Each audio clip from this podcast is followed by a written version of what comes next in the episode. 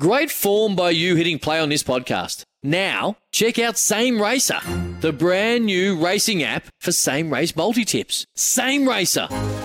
Download from the App Store and Google Play. Powered by Bluebet. Gamble responsibly. Call 1 800 858 858. 60 years of family culture. Join the Robson Civil Projects team for the opportunity of a lifetime. The Isuzu MUX is born to tow. Your rugby league coverage on SEN starts now. Welcome to NRL Crunch Time. There, hello everyone. Welcome along to Crunch Time this Saturday. Thanks to our great friends Isuzu. The Isuzu D-Max is born to tow. Julian King with you. Great to have your company wherever you're tuned in. SEN 1170 in Sydney, SENQ 693 in Brisbane, 1620 on the Gold Coast. A good afternoon to our friends north of the Tweed and anywhere across the planet via the SEN app. Now, we'd love you to join in on the program. The open line number very much open. 1300 01 1170, 1300 01 1170, and the text line 0457 736 736. We've got this match going on at the moment. Ajla Tomljanovic looks like she may end the career of Serena Williams. It's a set piece, and she's up uh, 3 1 and a break in the third. But we'll get to that in a moment because there was a stack of electricity at the new Allianz Stadium last night. We'd love to hear from you too if you were there. Uh, what was the experience like, and, and how did that stadium compare to the old Allianz Stadium? The Roosters coming up trumps 26 16. The earlier game saw the Dogs edge out the Eagles 21 20 at Accor. And then on Thursday night, Parramatta cemented their spot in the top four with a 22 14 win over the Storm. And in the NRLW, it was the Roosters. Far too good for the Dragons. Let's welcome to the team this Saturday afternoon. He's the chief rugby league writer of the Sydney Morning Herald. Uh, and he's a much better Scrabble hand than Paul Kent. Adrian Proszenko is here. Good afternoon, Pashenks. Good afternoon. Thanks for having me. Yeah, let's try that again. Good afternoon, Pashenks. Good afternoon, Jules. Good afternoon, Maggie. G'day.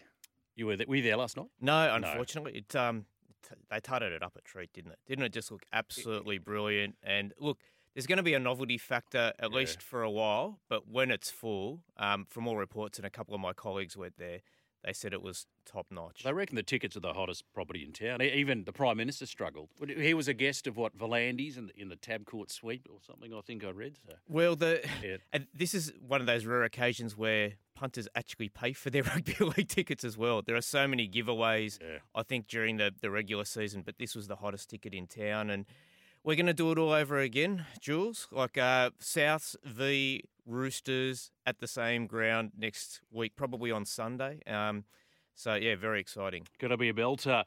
If you were there, like I said, I'd love to hear from you. Now, the original chlorine bomber, former Port Macquarie Shark, two-time world champion. Chlorine Fred bomber? I'll get to that in a moment.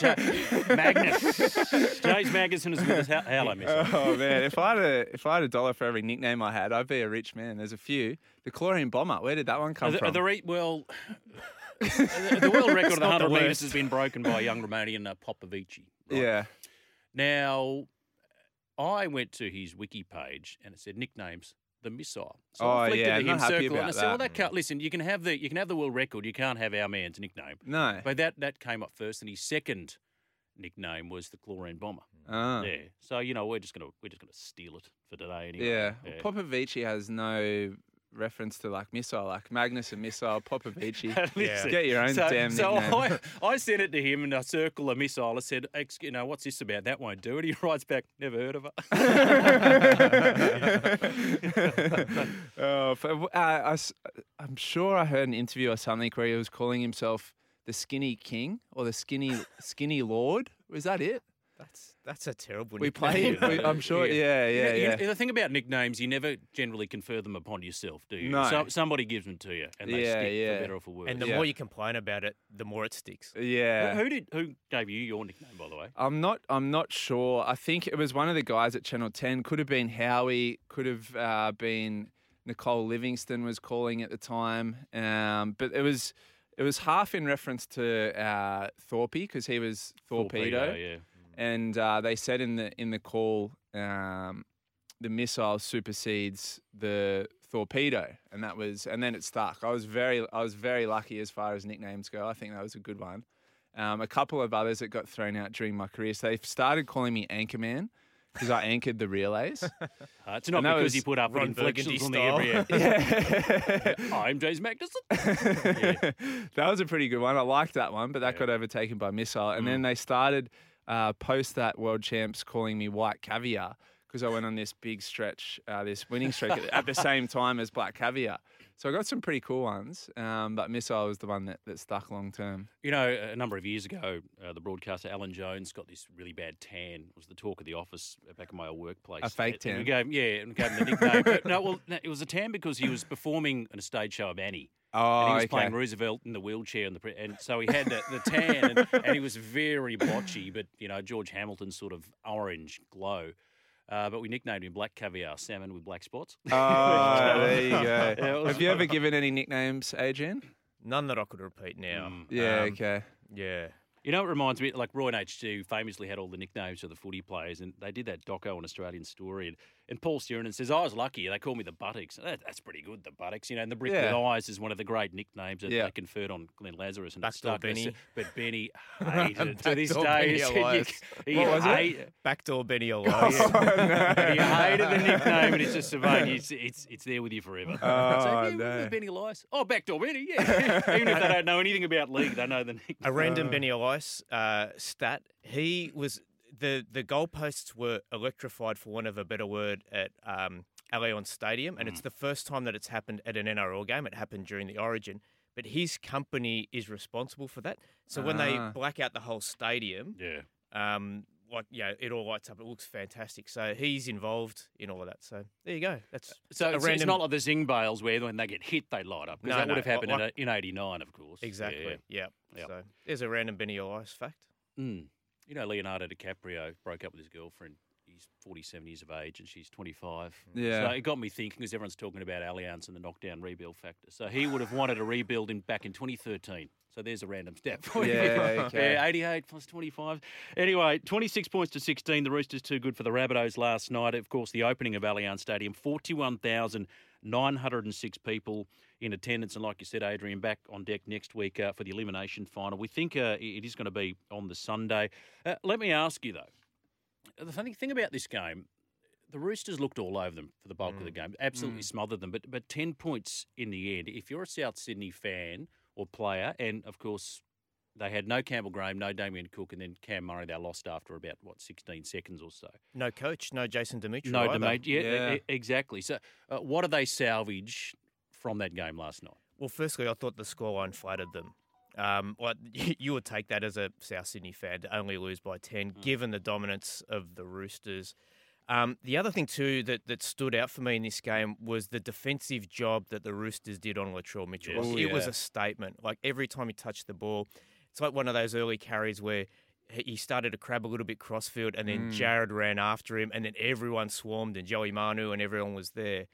Um, but like, look, it was a terrific performance, but it's come at a big cost because it looks like Joey Manu will be out. He's got that calf issue. It was a little bit like um, Morris in that famous Origin tackle where he'd heard Josh his, had got up and he yeah, ran he'd got the up and gone yeah. again. So it was a huge defensive play, but hopefully he didn't um, exacerbate the, the injury So at it's the a time. calf torn It's a calf injury. He's off getting scans today, but the initial um, diagnosis isn't isn't good. Like he could, he may not he might not play again this year. Like it, it, it Oh, could World even Cup as well. well, it could- potentially um, cruel his World Cup chances. So we just have to wait and see. Um, but the, the Roosters are keeping very tight-lipped about it this morning. But it's not good. He definitely won't play next week. Mm.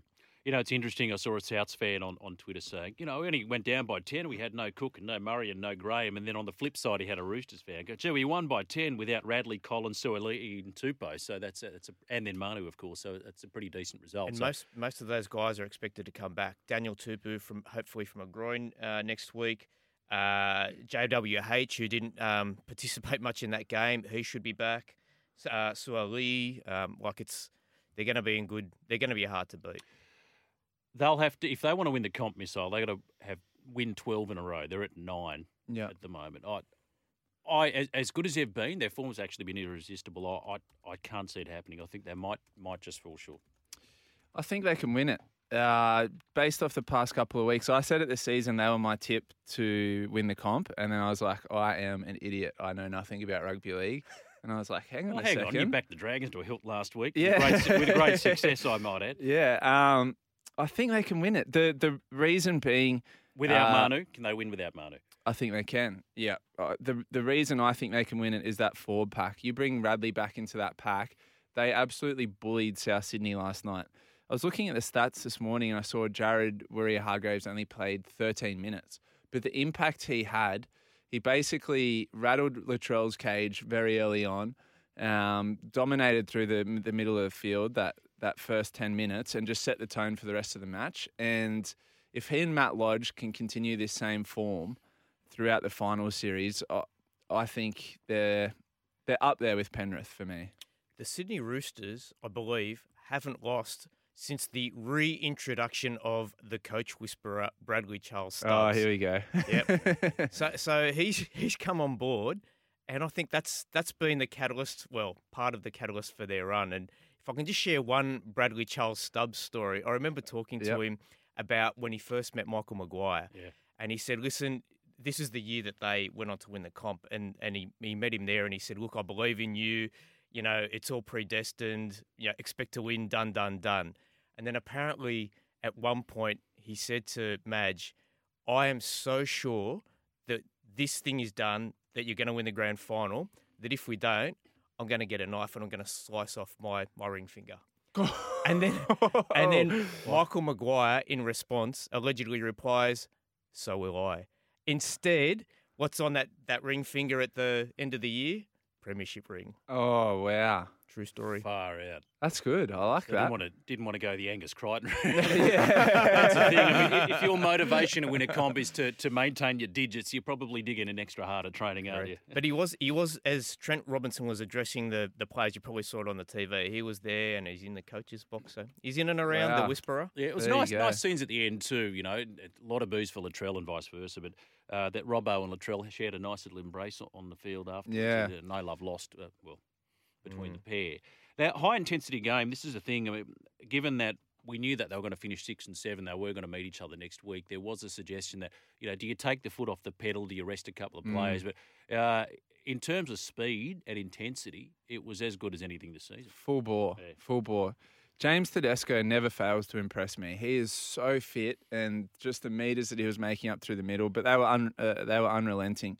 Um, based off, I mean, we've still got a pl- final series to play, but I think Angus Crichton's played himself into a starting position in the Australian team. Um, I think Matt Lodge has probably play, uh, played himself into a squad position in that Australian team. Um, so impressive. Uh, the, the speed of the game, Souths were out on their feet after about 20 minutes. Angus Crichton uh, over the last six or seven weeks has been outstanding. Amazing. Yeah. It's interesting, Uh, What, what, so if he wins a premiership, he's got to find a different finger to. play. He's with got- the ring. on the other hand, yes. On the, on the other hand, But it, but it's interesting the mindset too, and I think they were up because of who, you know who they were playing and the fact that it was the opener at Allianz. But if you go back to 2009, Parramatta was in a similar situation where in the final round of the season they had to face the Dragons, knowing that they would face them in the first week of the finals. 2009. Thank you for bringing that up with me. Yes, Yeah. and they basically they, they didn't phone it in, but they just thought like we're not going to be able to beat this team twice. It was a really hot Dragons team at the time. They said, you know, we're going to go out and we're going to do whatever we have to do in round 25 in the in the final round, and then we're going to flush it, and then we're going to really play again. So they didn't show all their cards, Yeah. and they ended up um, pulling off that that upset off the back of Jarryd Yeah, Haynes. So, too. mm. Could we see South turning it around in a week? Oh, well, let's let's have a look at that. So we talked about the Roosters' injuries, uh, Adrian. So South's no Graham, no Cook, and, and of course Murray. Murray would have to uh, be at long odds, I would have thought, to play next week. Oh, you given reckon? his I reckon he'll- concussion I reckon he'll play. You think he'll Yeah, play? I he'll reckon play. That's He'll the play. that's the early mail. Yeah, he'll, I think he'll play, and which is is huge for them. Like if he's Yeah. not there, then No. it's it really tilts way into Roosters' favour. The thing that strikes me about Souths, I I think on their day they can beat anyone, but they're still very much relying on Mitchell and a couple of key individuals to fire. Yeah. So it's more based around the performance of a, a handful of gun players on their day, which if they're at the top of their game, they're they're nigh on Well, unstoppable. they've, they've got enough of them. Damien Cook, Correct. Cody Yeah. Walker. Like, well, I mean there's- that back row, right? So you got Yeah. Murray, Arrow, Koloamatangi is amongst the best That's pretty back three in the good. competition. Walker was off last night. I felt um, he got the he got the cranky pants on towards the uh, the back end of the game, but I didn't think he had a big game, and uh, Latrell just didn't quite have his swagger on last night. But do you reckon there's a part of him that just thinks, well, what's the point of getting into beast mode, knowing that Yeah, I'm going to save my best for next week, and, Yeah. and he will. There's no doubt. yeah. He, I, I think, in a, to use a Latrell saying, the Ferrari was halfway in the gar- garage last night. The Tari Ferrari. He did. It again, you know, missile, torpedo, the Tari Ferrari. Somehow, I'm not sure that's going to stick. James Tedesco, 275 run meters, Oh. two line breaks, and five tackle so good. busts. He he can't not put in in every single play, like whether it's Incredible. Yeah. He's whether it's top three in backing the up field every or- game. Yeah, yeah. It's just I was hearing something midweek. Uh, they were saying uh, if Suaalii is to, to re-sign and stay and not go to rugby, Mm. uh, do they move Tedesco to five eight and put Suaalii at fullback? I, I, I don't think that would happen anytime does soon Manu because he's. play, right? I mean, James Yeah. Tedesco is arguably the best player, not just the best fullback in the game, but Best probably player. the best player as well. But what a what a problem to have! Like they've got three absolute world class fullbacks in Manu Tedesco and Suaalii. I know he didn't play last night. It's another match point saved by Serena. Five one to Tomljanovic and, and Juice in that third set. If you're a South Sydney fan, and I know Joey Suaalii didn't play last night. I mean, are you looking at that thinking, gee, he's the one that got away? Because my understanding is it was uh, a dispute over a, a get out clause for rugby. Yeah. And the Roosters said, you know what, have it because we're so confident that you'll love it here that you won't want to leave A anyway. hundred percent. And in the end, all that the Roosters got in order to sorry, all that the Rabbitohs got back was a one hundred and fifteen thousand dollar transfer fee. Mm. Um, but yeah, what you're saying, Jules, is hundred percent right. And I've spoken to people at the Roosters about this. It's like, mate, you put it, you put in whatever your clauses you want, mate. You Yeah. come to Bondi Junction. You're going to play under Trent Robinson. You're going to be one of the the top four or five teams every single year. You won't want to go anywhere else. The last time I remember this much chat about a young player um, was way back at the Bulldogs when Sonny Bill was coming through. I think he might have debuted again at 17, maybe 18. It's the same sort of chat. They've got the same star appeal. Uh, everything that you see ab- er- about Manu just screams like generational talent. Yeah. Su- Suli. Sorry, so- Suaalii. and- and- Suaalii, yeah. and the thing is, he, he's got obviously the, the leap and all the glamour plays, the highlight stuff. But I think what's most impressive, particularly given his age, is that he rolls his sleeves up. Like he Yeah. does, doesn't shirk his work defensively. He loves a tough carry. He does all the little things. He backs up. That's he's on the path to superstardom. Uh, no they, doubt. they they identified him as a talent so much so that they're prepared to bend the rules to usher him into the game early. The funny thing is that they didn't need to. He's not the sort of player like a Sam Walker who kind of burst on the scene and looked magic from day one. But you felt, you know, with a handful of games under his belt, he was just going to develop into a, a world class footballer. Well, you So- say they didn't need to. I mean, there was a feeling, there was serious interest from rugby at the time, um, and they look. It's going to happen. What maybe once every ten years that, that someone as a seventeen-year-old gets through, and rugby league didn't didn't want to take that chance, and that's why Peter V'landys, you know, invoked or or, or bent the rule for him. Question on uh, Suaalii. Um, let's pretend you're a 19 year old kid and you get offered $10 million I always for pretend five I'm a years. 19-year-old. Yeah, yeah. you get offered $10 million for five years for probably less impact on your body, um, a longer career. Um, and a few, you know, the rugby are touting that it's there's a what is there a World Cup, a Bledisloe, all, all these different. It's a things. global game. We get to see all the other Yeah. countries. Yeah, which, yeah, yeah. to be fair, is is a pretty decent. Oh yeah, absolutely. So It- it's I'm still skeptical about this ten million dollars. Oh, you don't think it is 10 do, mil? Do you I reckon don't- rugby has got ten million dollars lying around in No, a rugby- bank vault somewhere? Like, A lot of rugby types have said that that figure is off the mark. Oh, I reckon really? that's I reckon that's totally overstated. I think that's, we'll go that's a ridiculous figure. I think he'll go at some point. I you think you'll go? Uh, not well. I don't know about now, but it could be in five years. If I was think it- uh, if I was Rugby Australia and I'm picking my guy for the World Cup, Mm. Just the way that rugby is played and and the type of player he is, I- I'd be going harder at Burton than Suaalii. Because um, what Suaalii, Suaalii would play what fullback, maybe outside centre. If you got Burton playing fly half with that boot on him, with the rugby ball that you can kick further anyway, he could be anything in rugby. does, does he have rugby pedigree, Matt Burton? not No. that I'm aware No. of. No, I So- was having this conversation with Matt Rogers a little while ago. I said, if Yeah. you're Rugby Australia, who are the two or three guys that you target and you think that Yeah. are worth the investment? And he said, you know, if you want the sort of impact that when they went for Tuqiri himself, Sailor. Sailor, Mm. etc., it would either be Joseph or it would be Will P- Penisini's not quite there. He said the other one would be like uh, Kalyn Ponga, but Kalyn Ponga is already committed till the end of The 2027. Uh, Didn't he say he'd play for the All Blacks if I played for any rugby side? well, yeah, possibly. Yeah, Willie Yeah. Mason said that too.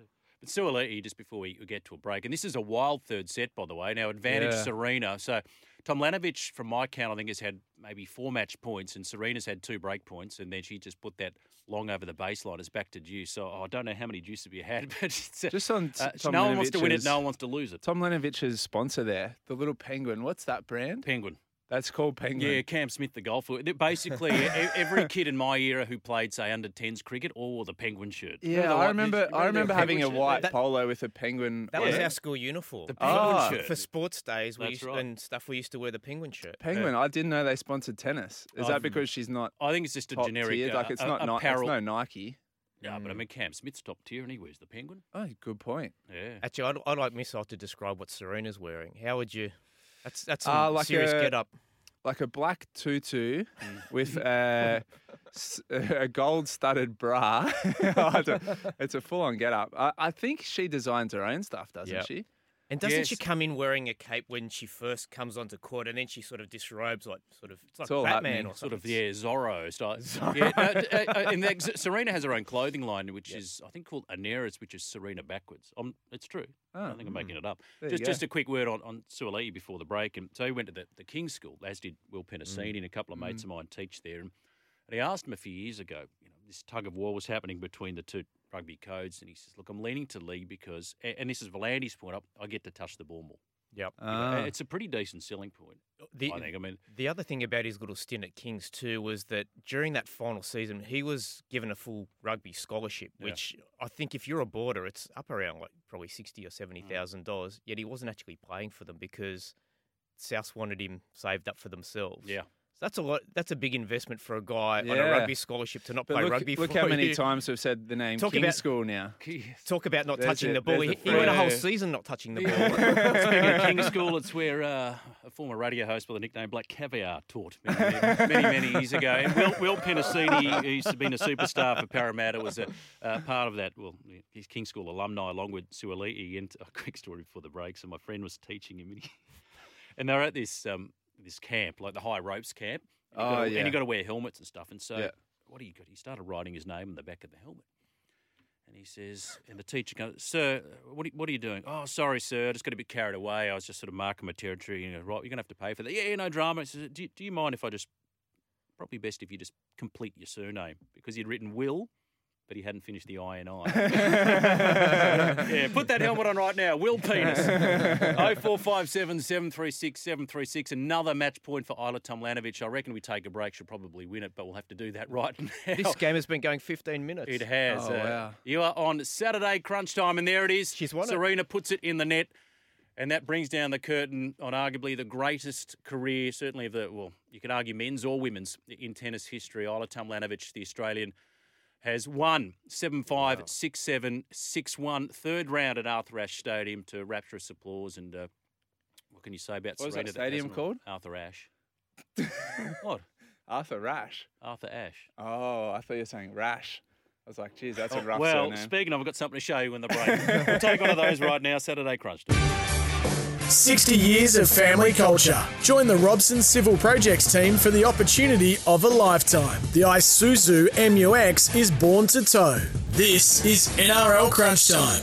Magnussen and I'm Julian King. Great to have your company on SEN this Saturday afternoon. That text line number 0457 736 736. And as the news we brought to you just before the break, uh, Ajla Tomljanovic has defeated Serena Williams in her third round clash at the US Open Centre Court Arthur Ashe Stadium. Uh, plenty of tears, and that brings down the curtain on the career of, well, the GOAT, really. Serena Williams, 23 Grand Slam singles titles. Quite phenomenal missile. Here's a bit of what she had to say to Pam Shriver afterwards.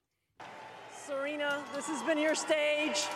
This is your moment. What would you like to say to your family, your friends, and all the millions of fans that are watching you around the world?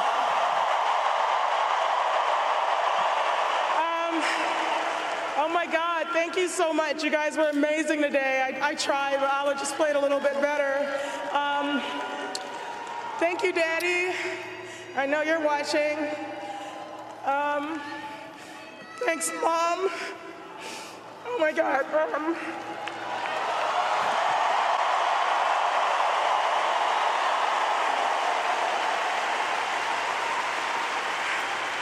I just thank everyone that's here, that's been on my side so many years, decades. Oh my gosh, literally decades. Um, but it all started with my parents, and they deserve everything. So I'm really grateful for them. You no doubt we'll hear plenty more from Serena, and uh, you know all the tribute pieces will be written. Uh, Nick Kyrgios also on court, set point to go two sets to love up From one goat to another. Wolf. From one goat to another. Yes, he's, well, his ex-flame Ajla Tomljanovic was the one that ended. Ah, uh, there you go. All right, I've got a yeah. question for you too, Hit me. quickly. Serena Williams net worth US dollars, closest Oh. 10 million wins, Oh, and that includes all their endorsements. uh, endorsements plus Oh. career winnings. let's go. Uh, 500 mil. Adrian, 501 Oh, million. you price is right, bastard. You. two 250 US million, Okay. uh, 94 US million in prize money from the W2A, WTA. Okay, so that's two. Uh, I was talking Australian dollars, by the way. So Ah, two fifty pretty plus close. about three. Yeah, so I reckon we're pretty close. Yeah, So it's yeah, close yeah. to five or five oh one. It's a uh, it's a decent career, isn't it? Decent Wow, career. It's pretty handy. and Yeah. she'll keep earning too. Yeah, absolutely. With the wonderful Aneres clothing line. Yes. yeah. Now we spoke about Matt Burton before the break. Uh, he missed it. Well, he shanked a shot to win the game, and they were behind pretty much the entire match. But it's a nice way for the doggies to, to finish off the season. They won twenty-one points to twenty, courtesy of a field goal. Uh, just before Golden Point. You know, this is a thing. We just want to end the season. We don't have to Oh, play yeah. another ten minutes, and, and that's what they did. I think you just want to kick off that Mad Monday, right? um, from my experience with football players, Mad Monday's a thing, but it starts as soon as the last game finishes. They don't So- wait till Monday. Nah, they don't wait till Monday. That's the biggest myth. I've seen a few of the players on a Saturday or a Sunday, and I'm like, well, what, what's happening? And they're like, well, we- we've got Mad Monday coming up, but this is the lead in to Mad Monday. So you want to kickstart that weekend of partying, right? And that's what the Bulldogs did. They had the Friday night game, so now they get Friday night, Saturday night, Sunday night, and Mad Monday. so it's a full on. Uh, it's a full-on festival of celebrations for the Bulldogs boys, but and they get to send out a couple of players that have been at the club for for a number of years as as winners. Yeah, they've got a checkered history with Mad Monday as well. and Yeah, don't they? Telescopic do- lens. Well, Adam Elliott's not there Do anymore. not play Sweet Caroline, whatever you do. but the Boys, it's- be- go on a boat, on a boat where there's no prying cameras. I'm telling international you. waters. That's what we Yeah. want. Well, it's like some of the rock concerts now where you know, artists make you check your phone into lockers. You can't bring phones in. Oh, that's a good rule. Yeah. Yeah. Um, Don't do the Kevin Proctor and film yourself for a starter. and then post it yourself. They're not the brightest stars in the sky, some But of these the- players, are they? It's it's interesting. I did a yarn during the week where the NRL have this index called the Net Promoter Scale, and basically this speaks to what fans think of the game. They do this big Yeah. survey, and a lot of it um, speaks to off-field behaviour. Yeah. And for the most part, the the Gremlins have been pretty good. Like like it's sort of they've the last twelve months there wasn't a lot of scandal. And apparently, this net promoter score absolutely fell through the uh, floor in the preseason leading up to 2019. It was when Yeah. there were all of those um, different scandals, whether There it be sexual assaults, there was um, Hayne de Belin, there was a whole Oh, lot yeah. of stuff going on. It was ugly, and apparently, it was like a negative score. And at the moment, it's at one of the highest. It's like 20% up of where, where it used to be uh, this time last year. But all it takes is a couple of scandals, That's it, and it'll yeah. go all the way down. So it's have fun, but do it in privacy. So the NRL give any directive to the clubs about what can and can't happen on Mad Monday? no, I think No. that they, they, they shouldn't send them have a, to, really. I mean, Yeah. it's, it's pretty straightforward. Yeah. Realistically, if you're, and this is probably what will happen in years to come when you know the game continues to grow, send your players to a country where NRL's not well known. Albania. Like when you see them getting in trouble in Bali and stuff, you're like, "Hello, it's just it's Every- a mini yeah. Australia." Yeah, it's on the doorstep. You're right. send right. them send them to Vegas. No one will look twice at them. No no, one that, will know gets, who they that gets are. back. Well, Aussie rules fans or Aussie rules players have been sent to Vegas. Remember the former West Coast Eagles player Chad Fletcher? Part of that gun team, you had Jardin, Cousins, and Fletcher, Right, and and, yeah. uh, and Daniel Kerr, Sam Kerr's brother, and he was clinically dead. Like he In had to be revived. Yeah, You know, so that sort of news would get back. to us. what happens in Vegas doesn't always stay in Vegas. Which is very, very true. Uh, old Bulldog on the text line says, Hey, Missile, great way for the Dogs to finish the season last night. I think they must keep Matt Burton at all costs. And I was really pleased to see Kyle Flanagan fit on, fit, finish on such a positive note after a horror start to the year. Uh, what are your thoughts for next year? I think it's all positive. So I went to the Bulldogs and business lunch the other day, and it's the first time I've done an event with the club probably or probably since the start of COVID. Yeah.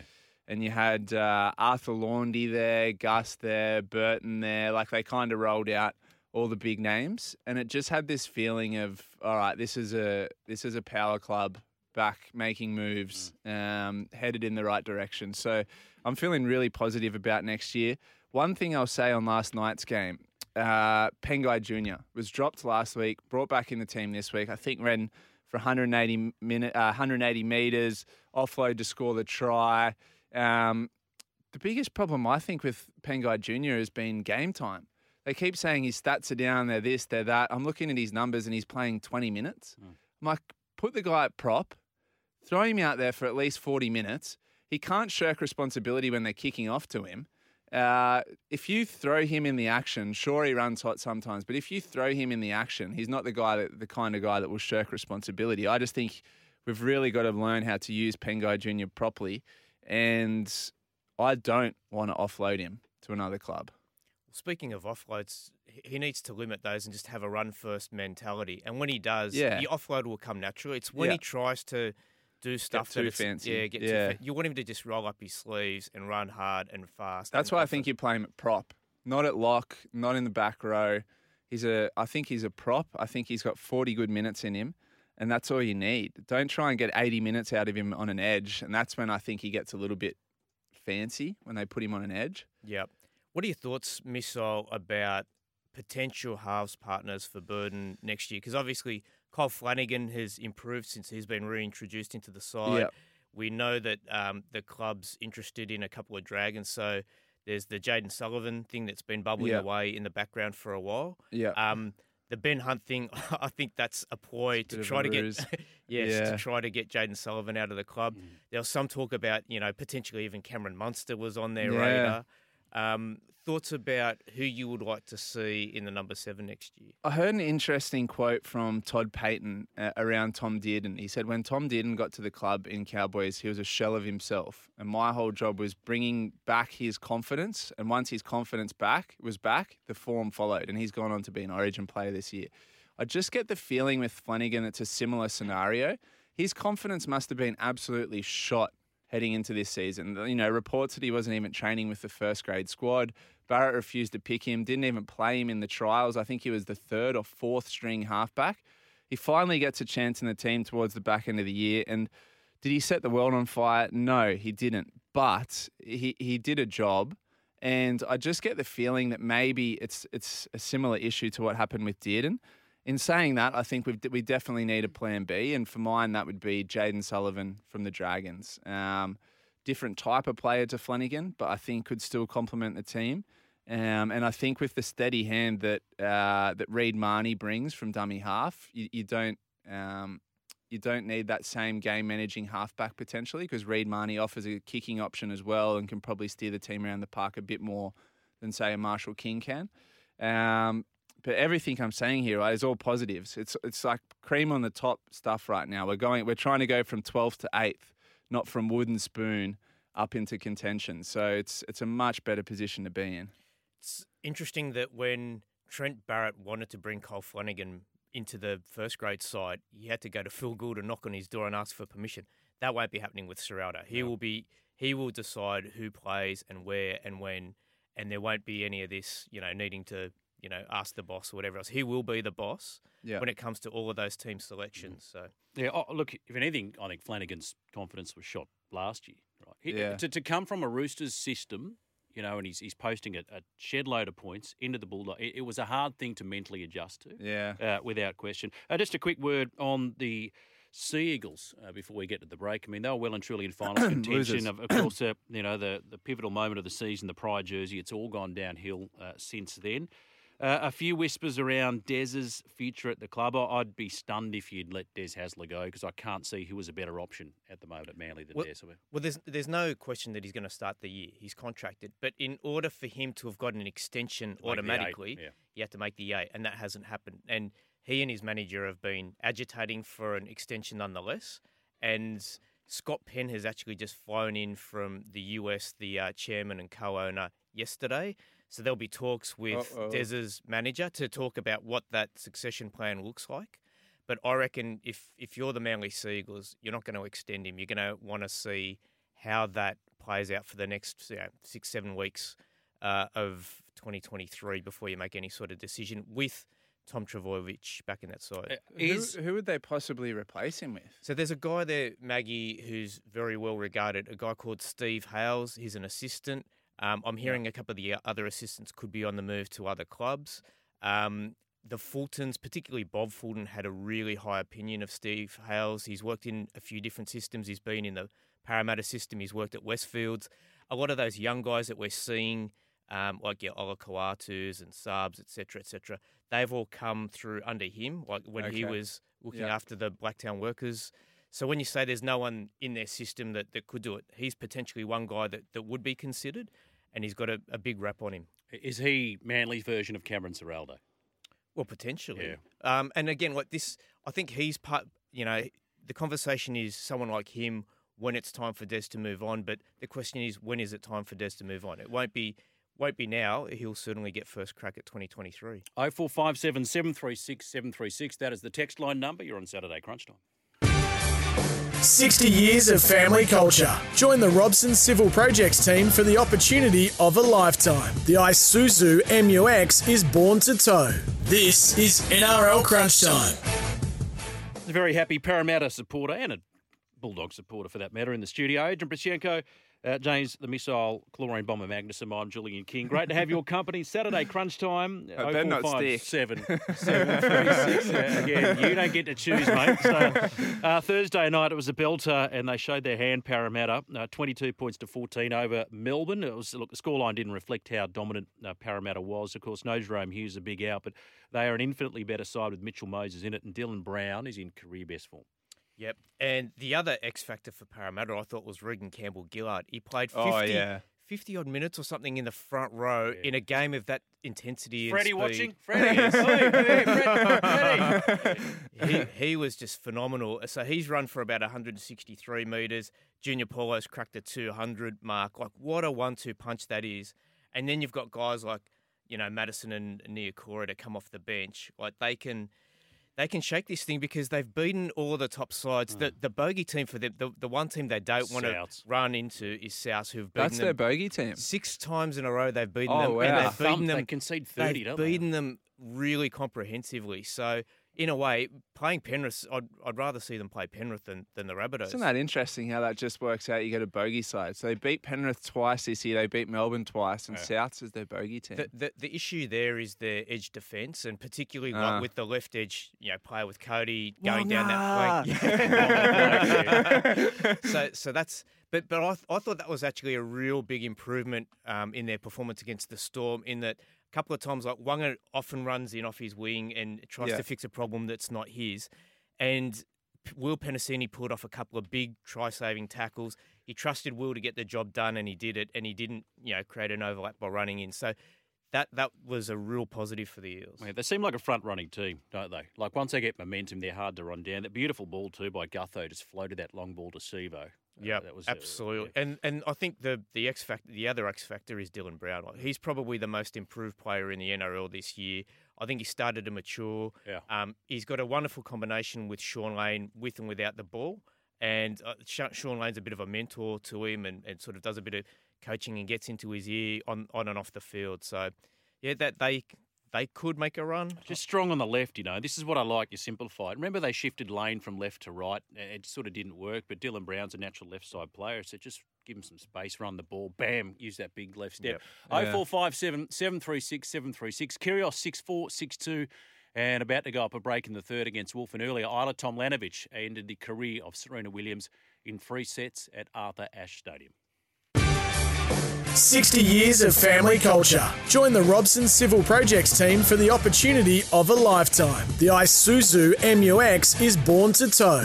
This is NRL Crunch Time. Adrian Proszenko, James, the Chlorine Bomber Magnus, and I'm Julian King. Great to have your company this Saturday afternoon on SEN. Time to catch up with our great friend Simon Orchard from the dogs.com.au, the home of Greyhound Racing, is on the line right now. G'day, Simon. G'day, boys. I'm a bit flat today, fellas. Why? Well, the start of the year, Yeah. the Brisbane Broncos, my team, we were basically Cinderella. And then all of a sudden, Kevy came along, the fairy godmother. He turned us into this wonderful team. And it's almost like we've hit midnight just in the last couple of weeks and we've mm. reverted back to our pumpkin status. And I reckon today, season over for us. I reckon Might even be the ugly sister. We've, Yeah. what, well, what's gone wrong? Like we we were flying, and I just kept thinking, oh, I don't want to buy into it. I don't want to buy into it. And then all of a sudden, as soon as I flick the switch and think, you know what, maybe we are a good team. Uh, we we go back to what we were doing last year, and it looks like we need a miracle to qualify for the finals today. A couple of weeks ago, I thought we were going for the top four, but there we go. You'd have you, to you ask. should put Tyson. Yeah, Yeah, ask Tyson. Tyson Gamble about that. He might have some uh, thoughts. I I think Kevy actually mentioned your name at the captain's run too, Simon, but, but, but I'll leave it at that. Hey, uh, listen, the million dollar chase ramping up. Uh, we got Goulburn and Richmond finals yesterday, and uh, Zipping Kyrgios called the boil over. Zipping Kyrgios, Yeah, like absolutely. Who's up two sets to love and a break, by the way.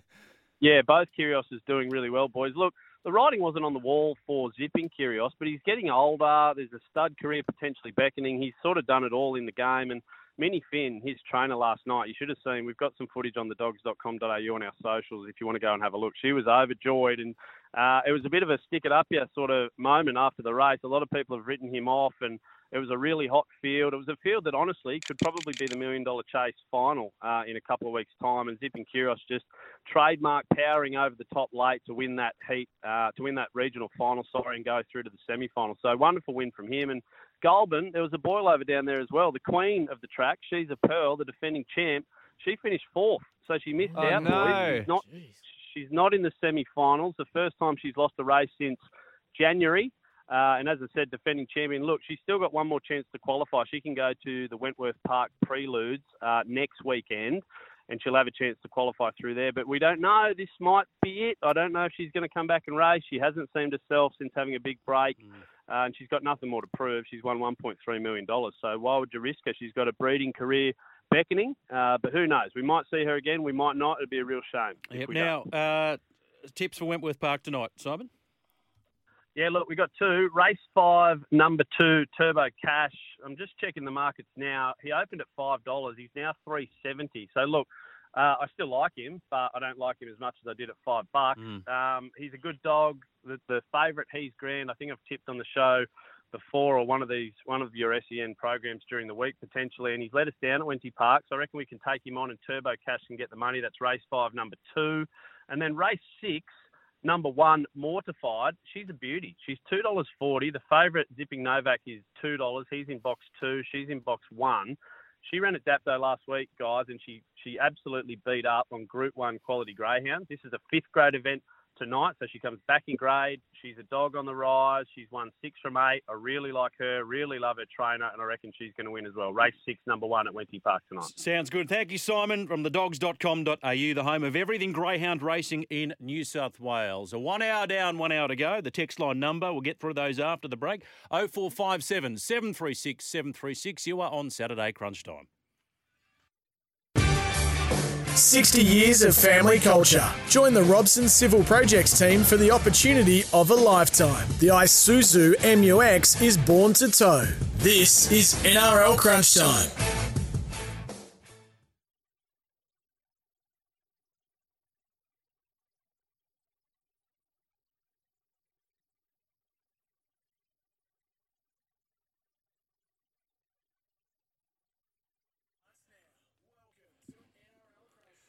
Yeah, welcome back to the second hour of the program. Keep those texts coming in. We're going to rip through as many of those as we can in the final hour. 0457 736 736. And if you want to chat to Missile or to Adrian, don't be shy. 1300 01 1170. Thanks to our great friends at Isuzu. Now, We have the Warriors and the Titans, Mount Smart Stadium. Uh, that game from at two o'clock. We'll hear our New Zealand call with Sam Hewitt and Tony Kemp. Uh, look, Warriors fans will be into this. An absolute blockbuster. 5 p.m. Uh, Geelong Cats, Collingwood, and then Freo Western Bulldogs. So that's what you're going to hear on AFL Nation right here on SEN. Now, it's the Penrith reserve grade team, Adrian, up against the Cowboys. Now, the Cowboys win, put the pressure on Cronulla, uh, but you think Cronulla will be too strong for Newcastle, and they'll have the home final, which, you know, they're not a great travelling side, North Queensland, but if you're a Dolphins fan, you, you get a little peek at Isaiah Katoa. But more broadly speaking, th- this topic of resting has come up. I, I got no issue with it. I mean, if if you can't move the needle anymore, you, you've locked in the minor premiership. Well, well, why not? You've earned that right. Yeah, hundred percent. And I think if the Cowboys had had their time again, they probably would have named a reserve grade side as well. I, I, I still think that the Roosters and Rabbitohs. I know it was a big occasion, but both of those clubs, like it was just more more risk than reward. And you can see that now with Joey Manu probably not going to play again potentially for the rest of the year. I would have. It was too late because they'd already named their teams, but I, I wouldn't have named the full strength side if I was them either. Hard thing to mitigate against, though, isn't it? You know, how do you balance injury prevention? Panthers with, are doing you know, it pretty well. oh, They've, yeah, they've, I mean that is named very- thirteen reserve graders. You know, a lot of um, this was big in the NBA, resting players, and everyone started doing it. So the NBA came in and said, "We're going to fine you hundred grand if you're resting fit pl- players for nationally televised games." Hundred grand. But, but yeah, the, it's and the, then clubs are go, "Oh no, he's just got a bit of a." Straight, they just BS their way. But, through but it's yeah. also it's a it's a 25 round competition plus a semi finals thing. It is the Yeah. most brutal um, sport on earth, and it and it is such a long season, and you have to manage your, your players all the way through. And it's like you know, it, in baseball, do you just have your best pitcher pitching all the time? Of course, you manage them all through the season, and that's what these clubs are doing, and they've earned the right to. Just something uh, I just wanted to touch on quickly before I get it, forget about it. Uh, Simon Orchard said something just before, reminded me of the commentary around uh, around my career towards the end. Uh, they, Oh, they just no, spoke about you know what? I made a dog. note to mention this, great He mindset, said, uh, he said uh, it's a.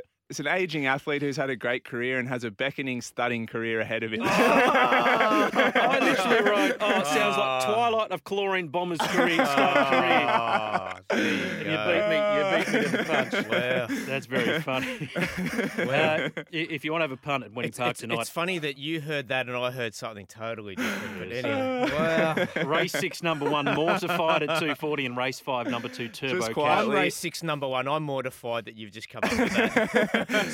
Just quietly for everyone listening, Simon Orchard has been on fire. Mm. I've been following his tips, and it's been very profitable the last probably the last three weeks. I think he's been on. So, what do you like today? Out of those two, that are you going to back them both? Mortified and Turbo Cash. Mortified, I like the most. Just looking at its recent yeah, form. I like yeah. a red too. I like a number one. Yeah, yeah, Yeah, love absolutely. 0457 736 736. Does Missile have his dog's jersey on today? Uh, no. It's not the sort of thing that you'd probably parade at the end of the season. well, well, it has been. He, he he turned up at the Parramatta game with his Yeah. dog scarf, and then he put it under his shirt as you. There's always one. It's like random Souths guy, you know, you get random Yeah. dogs guy. Yeah, You know, years ago, I was at the uh, Basilica in um, Vatican City, and there was a dude with his Dragons jersey on. I kid Oh, you not, I took a photo. I said, if ever there's a plate for a saint, it's probably at a, a, a large cathedral. But Random Dragons guy. Random- yeah, that is a, RDG. a, a random thing from my career. Randomly, I was I was racing in Italy one year in Rome, and the organisers of the event came and said to me, "Would you like to meet the Pope?" And I was like, "Oh, uh, yeah, I guess so." They said, "Oh, look, it's going to be when the finals are on tonight, so you'll miss your final, but we'll, we'll take you to the Vatican to meet the Pope." And I was umming and ahhing, and I was like, "Oh, do I want to miss my race?" You know, and it was a good cash. story. It was a cash meet, and I was like, "Ah, you know what? I'll do it." So they took me to the Vatican City with uh, about four or five other swimmers from around the world into the back of the Vatican City, into the, this private little chapel thing, and uh, I got to meet the Pope. You're kidding. Shook hands with him and everything. I got photos of it. Was it Benedict? Or It's was the it current guy. okay, Yeah, okay. That's Yeah. interesting, yeah. Yeah, the random stuff, the progressive. random You've met the opportunities, Pope. the random opportunities you get through swimming. Um, Are you Catholic? yeah, I am. Are you? Yeah, and I was, I was, So am I. I was going to I was going to dog it because I was like, ah, I, I think I'd rather do this race. And then I was like, ah, no, I better do it. And I told mum and dad after. I said, oh, you, you never guess what I just did. I just met the Pope. I said I was thinking about not doing it, and they're like, "What? Are you kidding me?" So, t- t- no, I want to. Did he? Did he give you a blessing and all that sort of stuff? And did he have an interest we- in swimming? Or we no? shook hands, and he spoke in uh, n- not English and not Latin. Italian, Yeah. whatever whatever he speaks. And they also did like a little mass for the people that were there, and uh, it was really boring actually because he did it all in another language. And I was sitting there, but, but we were in one of these little chapels, and it had all the paintings over the ceiling, and it had all the guards there that look like they're dressed as jesters almost. That's Yeah. like his private guard or whatever. Um, so it was a pretty crazy experience. Um, but one of those weird ones that just popped up out of nowhere. I'm I'm literally mid meet at swimming, just on my heat, and the organisers come up to me and said, "We'd like to take you to meet the Pope." I reckon you made the right call. In- Yeah, in, in, uh, hindsight, yeah, in it- hindsight, it feels that way too. In hindsight, but you, when you're so wrapped up in your career, you're so you're so laser focused. I was like, ah, I don't want to miss a race to meet the Pope. But then I was like, actually, this is probably one for the grandkids. So you get to meet the Pope Francis, uh, and he's trying to impress him by remembering that, or any bit of Latin that he knows. so he just looks down at the Olympic motto: Altius, Fortius, Citius, Yeah. Vene, Vidi, Vici, something like that. That's pretty cool, though. Yeah, I've got some very good photos. Uh, my grandparents had a f the photo of me and the Pope up at their house. They were very wrapped with it. I, I had a photo taken of myself and Mikhail Gorbachev when Oh, he came The to late, the yeah. late uh, Mikhail. So he came out and did a business sort of speaking to all these corporates and stuff. And this was uh, early in my journalism career, and I was like the I was like a business journo at this place called um, Business Sydney, this newspaper. And we went there, and it was pretty good. Like it, it was. He told some like funny stories, but the translator was really poor because ultimately that's the voice that you hear. In, in terms of he translated it well, like word for word, Yeah. but like he just didn't have any like pizzazz about him and Yeah. Fell a bit flat. But anyway, but there's a photo of me and me and the great Gorby. There you go. Have you got one to Uh, match uh, those, Jules? Yeah, not quite. But, uh, you know, it's interesting. Like, did you sort of? I'd imagine if I met Gorbachev, you'd, you know, they said don't look at the big mark on his head, but you, sort of, Oh, you know, yeah. kind of staring at it. It, like it, the- it, ma- it was, it's like that scene in The Naked Gun where he comes up and he and uh, Leslie Nielsen grabs him in a in a headlock, Oh, and then he gets yeah. a tea towel and, and he wipes off the mark and he goes, "I knew it." Funny how you remember for that. And that, that Gorbachev Pizza Hut ad's been played too, you know. Uh, 0457 736 736. Uh, Stu from Cronulla says, I'm sorry, but it's not Serena's moment. It's Ajla's moment. She won the match. That, that is true, but I mean, we have to celebrate the end of uh, a, a pretty incredible and illustrious career, Stewie. Stealing the moments again. Not sure she's the goat, Julian. She's if she'd won the twenty fourth, I would grant her that. Yeah, it's not always about the raw numbers. I think there was much greater depth in women's tennis in Serena's time than was Yeah, say in and Margaret longevity time. and yeah, yeah, everything. You know, Yeah. yeah. Anyway, I mean that's we can debate goats until the cows come home. Until Yeah. the goats come home, rather, can't we? It's uh, you know, it's it's hard to compare across eras. You know, it's, uh, talking about Cameron Munster. We only had that dominant game one in Origin, and everyone's talking to him, uh, comparing Munster to Wally Lewis. Yeah. Mm. And I was talking to Bryan Niebling, the former Queensland back rower, and I said, you know, what do you see? You, you played with the King, and he said the difference is, is that people assume that the King was sort of this instinct player like Munster. He said- Wally was the best chess player going around. He said that he was two moves ahead. He said Munster doesn't strike him as that kind of player. He's much more off the cuff than, than mm. Wally is. It doesn't it feel like sometimes, particularly with Jahrome Hughes out and no Papenhuyzen, that sometimes the Storm game plan is just throw it to money and he'll Yeah. sort it out. And Yeah. and he he pivots and swifts, you know, he does all these sorts of things, but but it doesn't look like it's you know game planned, if you know what I mean. Yeah. Yeah, it's you know Billy Smith said years ago. Uh, said sometimes when nothing was working, we'd just give the ball to Reg Gasnier. you know, so good- if you've got good good, enough players, yeah, It's if it good plan. works, it works. It's saying it's one thing knowing what they're going to do. It's another thing to stop them. 0457 736 736. Boys, what about the hit from Mitch Moses on Bromwich? It's pretty decent. Bellringer, wasn't Yeah, it? Yeah, it was too. He's Yeah, had the- um. You've got to remember Kenny too that that he's had um um a pretty tough time of it the last few months. He had death threats against his family. He broke his finger. Mm. To come back, you know, in a must-win game, like he, I thought he performed really well, and that that combination with Dylan Brown's getting better every week. Will he play for Lebanon at the World Cup, Mitch? I think he probably will because Yeah. he won't get chosen for the Kangaroos. So, um, you know, he's done it before under Brad Fittler. I I wouldn't be surprised if he does it again. That'd be good fun. And Hito the, Hito the Eel says, Great show, gents. Did you see how Reg was real enthusiastic about being interviewed by Freddie Thursday night? Oh, I missed that. Did you see that on the night? Yeah, so that was um, in the sheds, like you know when Brad Fittler yeah. sits Ah, down and he yeah. does the the sort of shtick with all the players, and yeah, he wasn't really up and about when he saw. Freddie. Would Would Mal have the same opinion as uh, Freddie does? Do you no think? Mal, Mal's on record as saying he's someone that I would consider. Yeah. Um, the interesting thing with him too is that he has represented Fiji before, so he might decide to do that, or if he doesn't get picked, I think he'll certainly um, represent Fiji. So There you go. Your colleague Adam Pengilly in the Nine Papers this week uh, floated the idea of, as we see in the Premier League, and Mark Bosnich has been a fan of this or champion of this for some time, of the final round playing all eight games concurrently. Missile, Ooh. like it or hate it. I like it. At the same ground or all over Logistically, the place? no, well, it logistically be very tough for broadcasters. Uh, and the NFL have sort of a red zone, so where they sort of chop and change. Oh, let's cut across to you like the old around the grounds, but I guess a television version of that.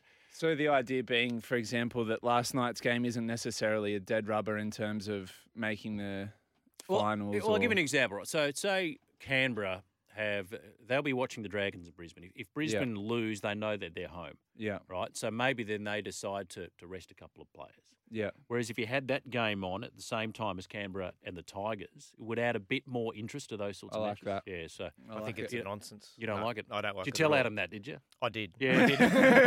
what about poor Adam? Thing Goes, oh, is, is, you is have the era of the no blowout over, and then you idea had this record weekend? Is that, how's that for bad? No, timing? uh, can you imagine it from a broadcaster perspective? Yeah, Like, they we've got, like it. One, we've one got week, instead of it? it'd be nice though if, if they could pull it off. it'll never happen. Like you, you, you could have eyes on eight games, or you could have eyes on one, and I know which one. Did I'll you choose. hear Sugar floated this idea during the week? That's He not can, like he sugar. can float Yeah, it. he loves an idea. So every every team plays each other once. At the end of that, what would that be? Sixteen rounds, fifteen rounds. Mm. You have a top seven that's locked in, and they play each other leading into the finals, and the bottom nine play each other for that last spot in the finals. So there's always there's there's less dead rubbers towards the end of the season. This this year's probably been, at least in my memory, and which is that of a goldfish. This has been the worst year for blowouts towards the back end of the season. It's um, it's not Sugar's worst idea. I still think I think there is something there. Like uh, we haven't hit upon it, and um, Andrew Abdo floated something very similar. You flew it up the mast and saw, you know, who'd salute this idea of the uh, wild card weekend. Ah, yep, yep. Um, Yeah. So I, I, I still think there's there needs to be something that engages all of those supporters and clubs that aren't in the top Yeah. eight or are out of contention. And I'm not sure how you do that. I don't mind Sugar's idea. I don't think he's got it 100%, but there's there's definitely something that can be used there.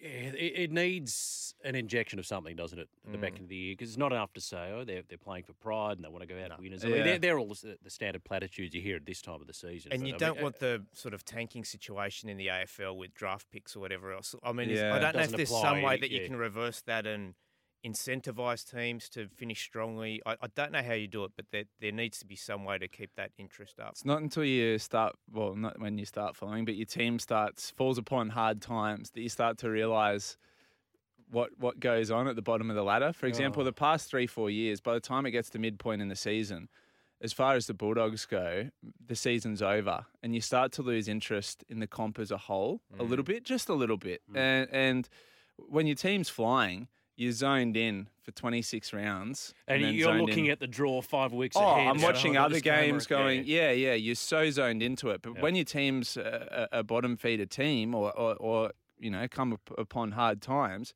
you do. You, you zone out a bit. You know, you find yourself at the pub and the football's on in the background. You kind of don't look at it. You, you yeah, you, you zone out. But even as a casual observer of two teams that you don't support, like if they're playing for, like you know, if you're watching South or it, any team that's in, still in contention has got some interest for you. Yeah.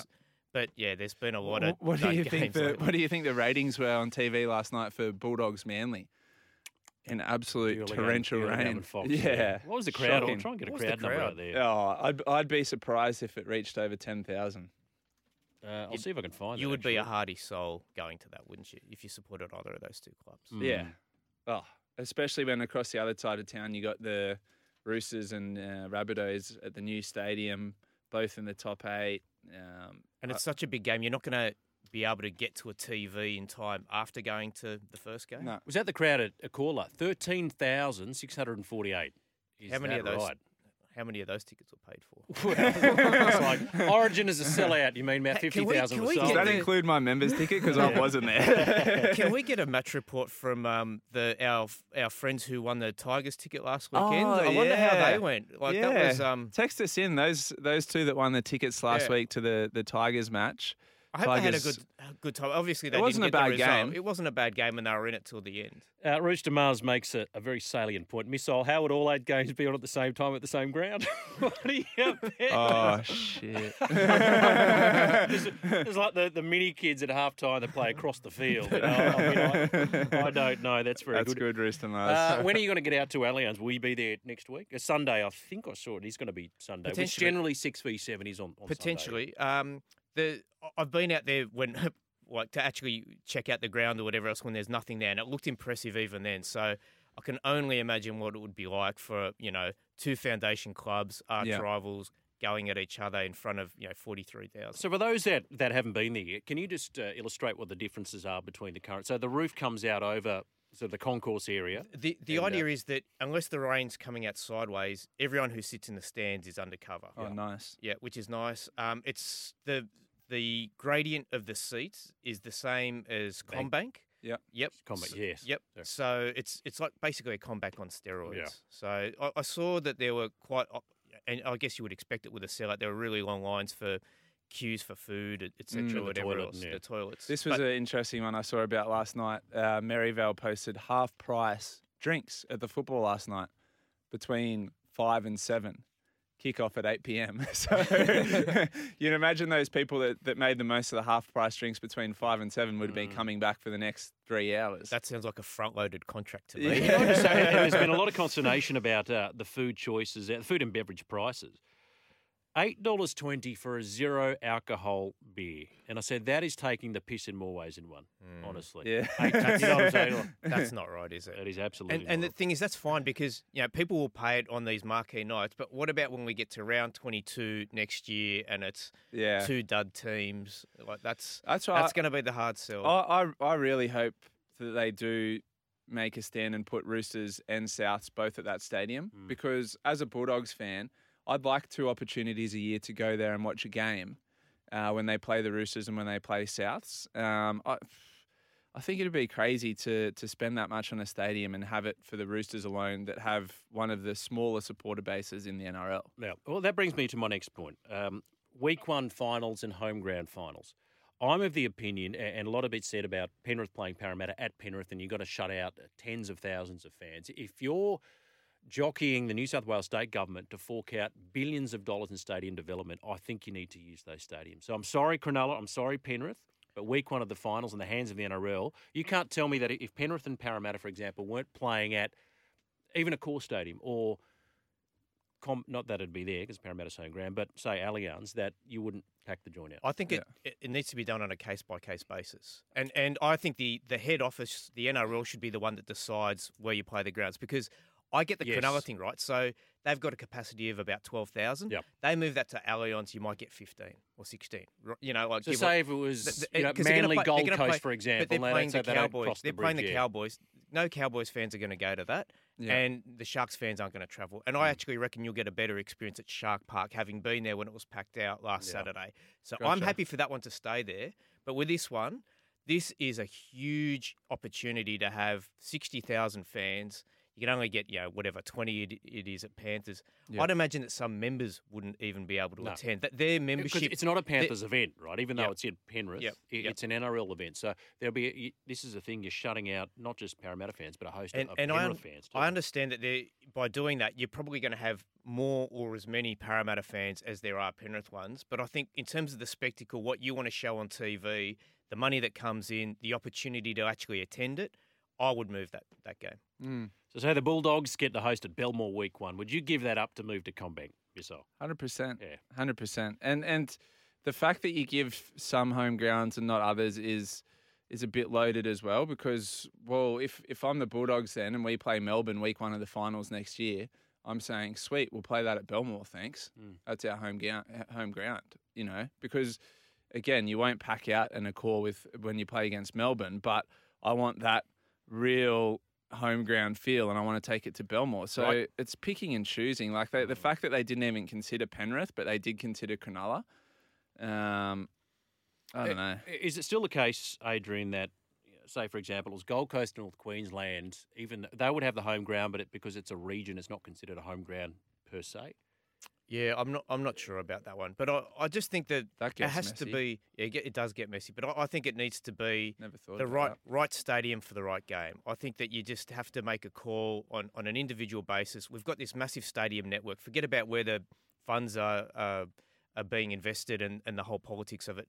Play it more often than not where you're going to get uh, a the best experience and and b the most fans. Round the grounds in the NRLW, Broncos four uh, lead the Titans nil. They're trying the ninth minute to Jamie Chapman. Looking ahead to the games today in the men's version, we've got at three o'clock. You hear the call live right here on NRL Nation. The Warriors and the Titans, Mount Smart Stadium. Oh, just on that quickly, Adrian. uh, They're looking ahead to the draw next year. I think they've only got what nine home games in, in New Zealand. I Really? read? And, uh, I think it was it was not many. And there's talk about what's what would be a sufficient reward for a team like the Warriors, considering they've been away from home for the good part of You would two think more than nine. I- yeah, absolutely. And look, they're playing the um, All Stars game there, but I think the more content you can pump into New Zealand, the like better. a magic round, maybe potentially. Yeah, potentially. Yeah, I think all of those things should be on the table. At, at some point, do we play an Origin game there? I mean, that would be huge. Yep. And look, they have been. They haven't been able to do any development in New Zealand. Their fans have been deprived of footy. It's a little bit of an opportune time in that the All Blacks and, and rugby isn't going quite as strongly as it normally does. So you want to what they've made a massive sacrifice to keep the competition going for three years, and you, it should be rewarded and acknowledged. Dragons Broncos 5:30 at Netstrata Jubilee Stadium, and then the Cowboys against the uh, Panthers Reggies Queensland Country Bank Stadium 7:35 p.m. Then tomorrow the two o'clock games, the Knights and the Sharks as they look to cement second spot on the ladder and get themselves the, the home final at Shark Park, and then the Tigers and the Radio Raiders Raiders uh, at the dilapidated Leichhardt Oval 0457 736 736. Nick Kyrgios has just won his match in straight sets against JJ Wolf, so success for the Aussies in their third round matches. Of course, earlier Ajla Tomljanovic defeated Serena Williams, the great Serena Williams, in three sets. You're on Saturday Crunch. Time. 60 years of family culture. Join the Robson Civil Projects team for the opportunity of a lifetime. The Isuzu MUX is born to tow. This is NRL Crunch Time.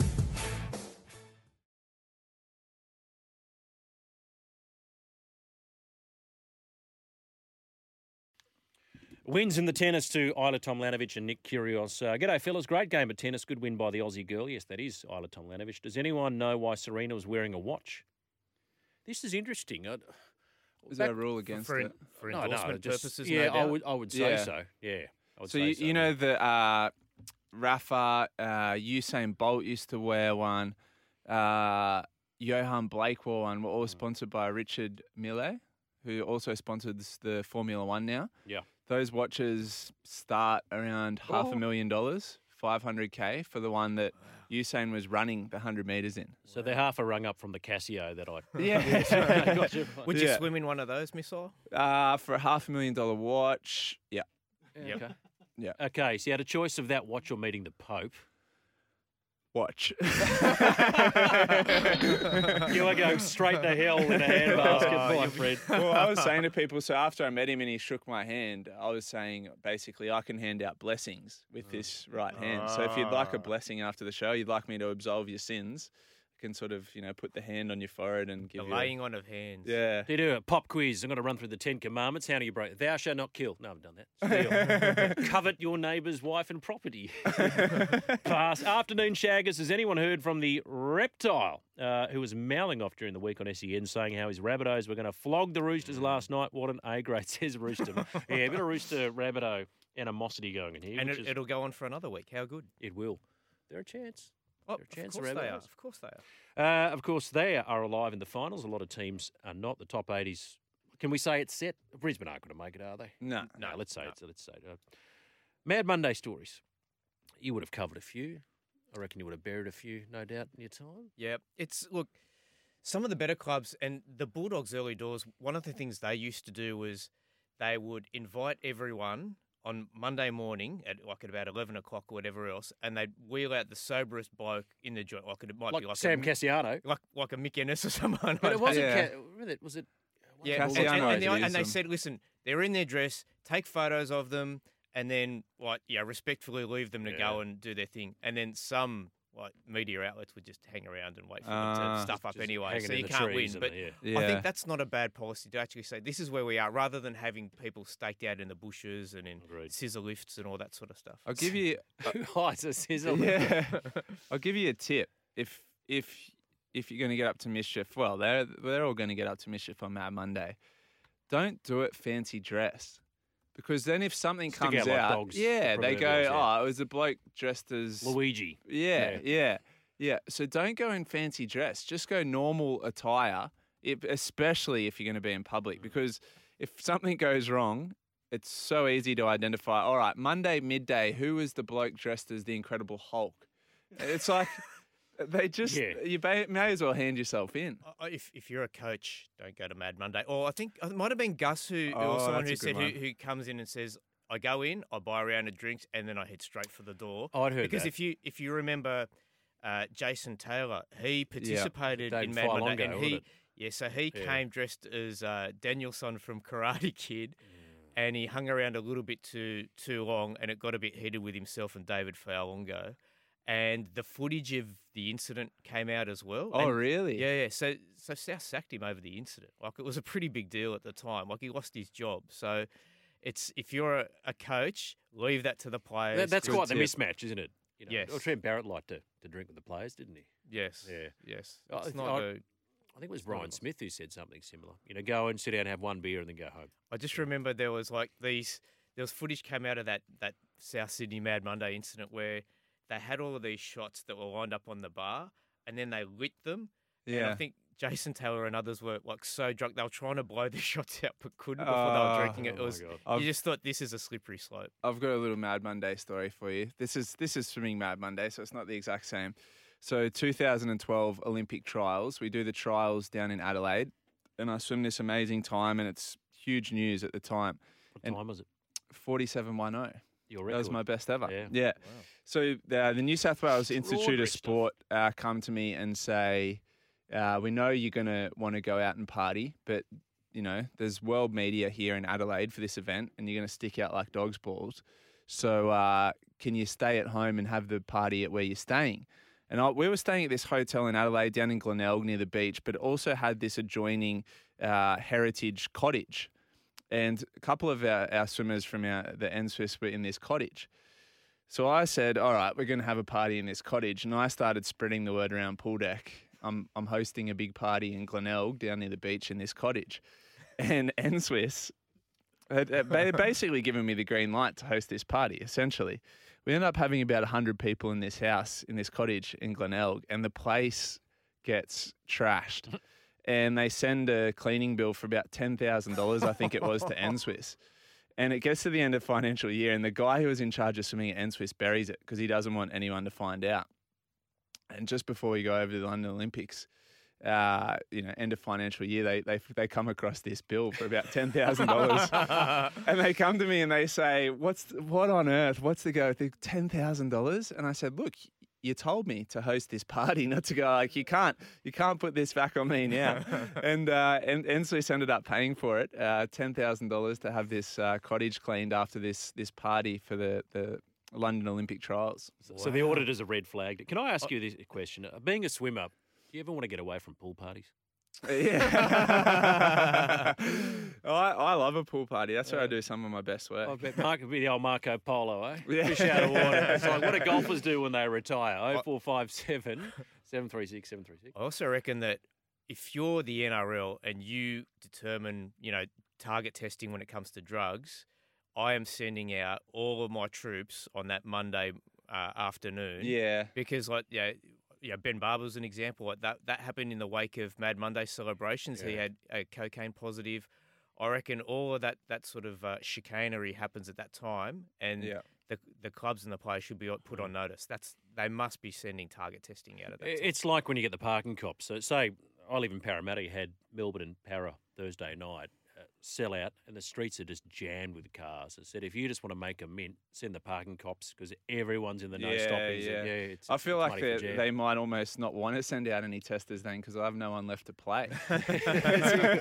yeah, the Panthers, Reggies are all of a sudden raging hot favourites. uh, this is Saturday Crunch Time. 60 years of family culture. Join the Robson Civil Projects team for the opportunity of a lifetime. The Isuzu MUX is born to tow. This is NRL Crunch Time. Adrian Proszenko, James Magnussen, I'm Julian King. 0457 736 736. Old Berry, to the Canterbury fans, uh, wh- they know when your, I think their phones ping when missiles on air. uh, when I played junior league in the Canterbury district in the 70s, there was a knockout competition for all the teams that didn't make the semi finals. I think it would be great to do the same thing in the NRL. Would you Yeah. get behind it, though? Like it's, it's- it's one Well, competition, what do you, is there not? I mean, what are you playing for though? Like, Yeah, is it, exactly. you, It's gotta be is it like a cash. Live salary- golf. Is it a Live salary golf. cap con- Yeah. exemption or a, Everything's got to be know. cash, I think. As a player, um, and Tim Mannah spoke about it a couple of weeks ago when he was on our show. People, fans were saying, "What about the pride in the jersey and that sort of stuff?" He said, "Look, as a player, it doesn't really factor in. Uh, it's got to be monetarily incentivized. Um, so if you're playing, if you're if you're playing, let's say for one hundred seventy thousand dollars, which isn't a lot, but every player in the team wins ten k. listen to this bloke. Oh, it's just not much. Well, I was going to say, well, if, a night if, of winning dogs you win for the, you, if, if you win the a minor premiership, it's a hundred. If you Yeah. win the major one, it's two yeah, hundred. so like, you'd be paying Yeah, for yeah, paying yeah. for about twelve dollars Well, or whatever for yeah. the bottom, mate. But if, if you pass that directly onto the players and they win ten thousand each, that's worth getting up for, right? Mm, 100 grand for the minor premiership, by the way. That's- that is Ah, unders. That is unders. So poor. Oh, it's it? a stationary budget, isn't it? Yeah. Uh, The Bulldogs should hire Amy Stadium, uh, close the roof, lock the gates, and they can dress up and dance till their heart's content. Yeah, works. Suppose That so. stadium party. How Stadium- good is that? oh, yeah. Stadium rock. Oh, Yeah, yes, I can that'll get be- Timmy Trumpet in there. He doubles as the grand Yeah, the final entertainment baseball. and Mad You Monday. see Timmy Trump yeah, at the through ba- the first That was, post. that was pretty cool. That was Yeah. pretty- Now, I just want to touch on something last night. Video ref Ashley Klein in the bunker. In the second half, remember the Roosters challenged interference on Luke Keary during a kick chase? And uh, Yep. I think it was Tevita Tatola who, who bas- he backed in. He wasn't looking at the ball, but he backed into the Roosters 5'8". Ashley Klein said, uh, you know, penalty, uh, challenge successful, but it was not cynical. I don't think I've ever heard. he- He's an unusual cat, Ashley Klein, but have you ever heard a referee or or somebody, an official of any description, use that word cynical or to describe a player as not cynical? I actually didn't mind it. Or maybe I'm the only one, but I know what he was trying to say. I, I understand the message he was trying to convey. It wasn't a deliberate attempt to run someone off the ball. It's okay. I, I reckon that's six, six to go play on. Dictionary.com. Cynical. Concerned only with one's own interests and typical disregarding accepted standards in order to achieve them. Given he was trying to buck the rules, I would say it was very much cynical. Blow at the bunker. Yeah. Oh four Blow five at the seven bunker. seven three six seven three six. Just an update from this uh, third ODI between Australia and Zimbabwe in Townsville, Australia. Out for 141, uh, 94 to Warner, who played a lone hand, and three for 60 now. Zimbabwe, three for 60. I can't see. Hang on, I'll just drag this over. Uh, in uh, Starc's, none for 22. One ball remaining in his fourth. How many overs have gone? I can't see that. Uh, at the end of the 15th. 15th, and 142. What's that on to their? Is that their national animal on their symbol there, Zimbabwe? Is that a? Yeah, it would be. I don't. I, don't think it's a parrot. Ah. I'll, I'll get uh, Marcos Bagdatis to Google that frantically, and then, then put the answer in chat box, and I'll say it and, and make it look like I know the answer. Yeah, Uh, that's, a good trivia works. question. Uh, this afternoon, Warriors Titans, Mount Smart Stadium. We'll hear the call with Sam Hewitt and Tony Kemp. The Warriors uh, were set to welcome back a few key players. They're going to field a pretty different looking side on game day. Shaun Johnson's got that calf complaint, uh, Montoya with the knee, and uh, Rocco Berry with the toe. All late exclusions from the team with uh, Dejanasi, uh, Viliami Vailea, and Edward Kosi all coming into the side. Ewan Aiken.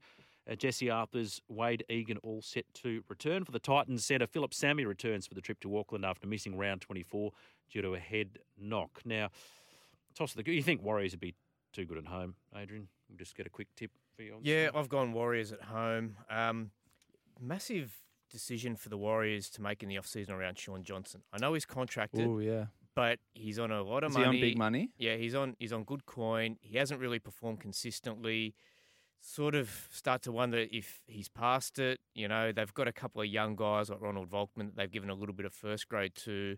Luke Metcalf is going there too. I think. Yeah. Yeah, Too much. He'll be so, good. so he's been a good player for a long time. It sort of feels like he never quite reached the heights that we expected him to. Like Yeah. there was a, a period there seven or eight years ago where he was one of the, the top dogs in the game. Hasn't really worked out, and I, I don't know if he's going to get any better.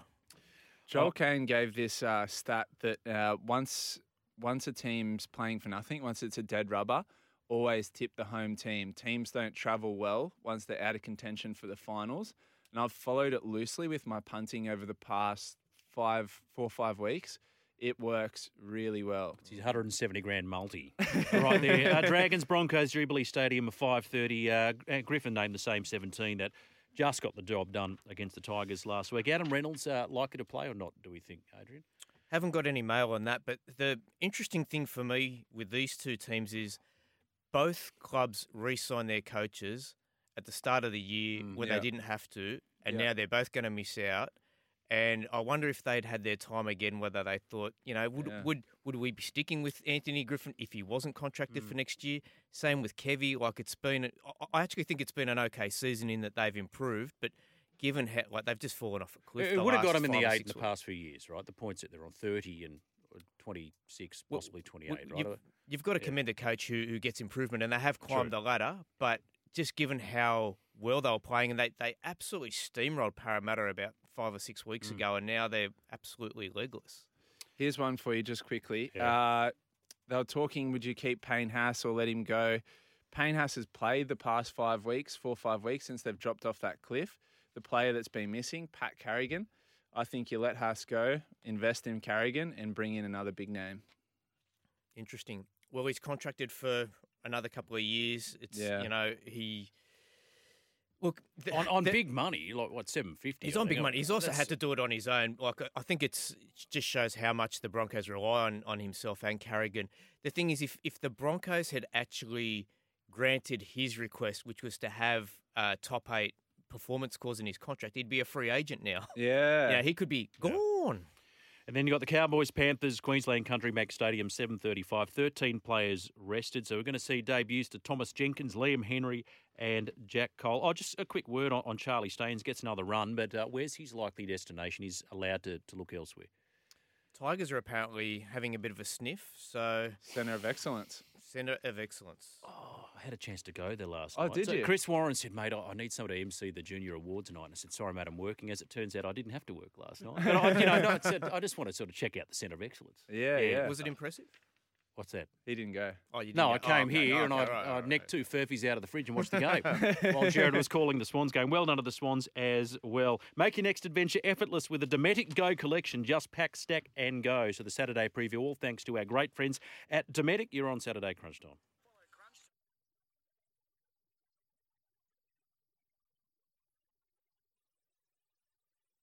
Well, it was another weekend of one leg misses, near misses for the Crunch Time NRL team, Sats, but they're just getting them out before finals hits. How'd you go last week? Uh, had a win. Had a win. Oh.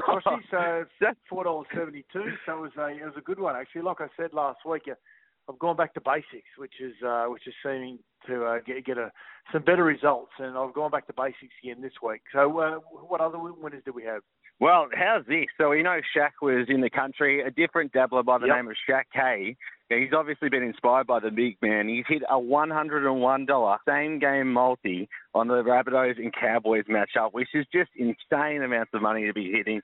Uh, and the Cast Patrol, who have been doing really well all season, hit a $12.50 multi, and that had a, a couple of copies, which we love to see. Other dabblers just hitting that copy bet button and having a win. Yeah, I love NRL free bets as well. Um, I, I love their multis. Um, yeah, and, and actually, there, there, there's a lot of thought and uh, process goes behind their uh, their multis. So I've been having a couple of copies there as well, and that's the best part about it with the with the copy button. Don't have to do any work. Everyone else does the research for you.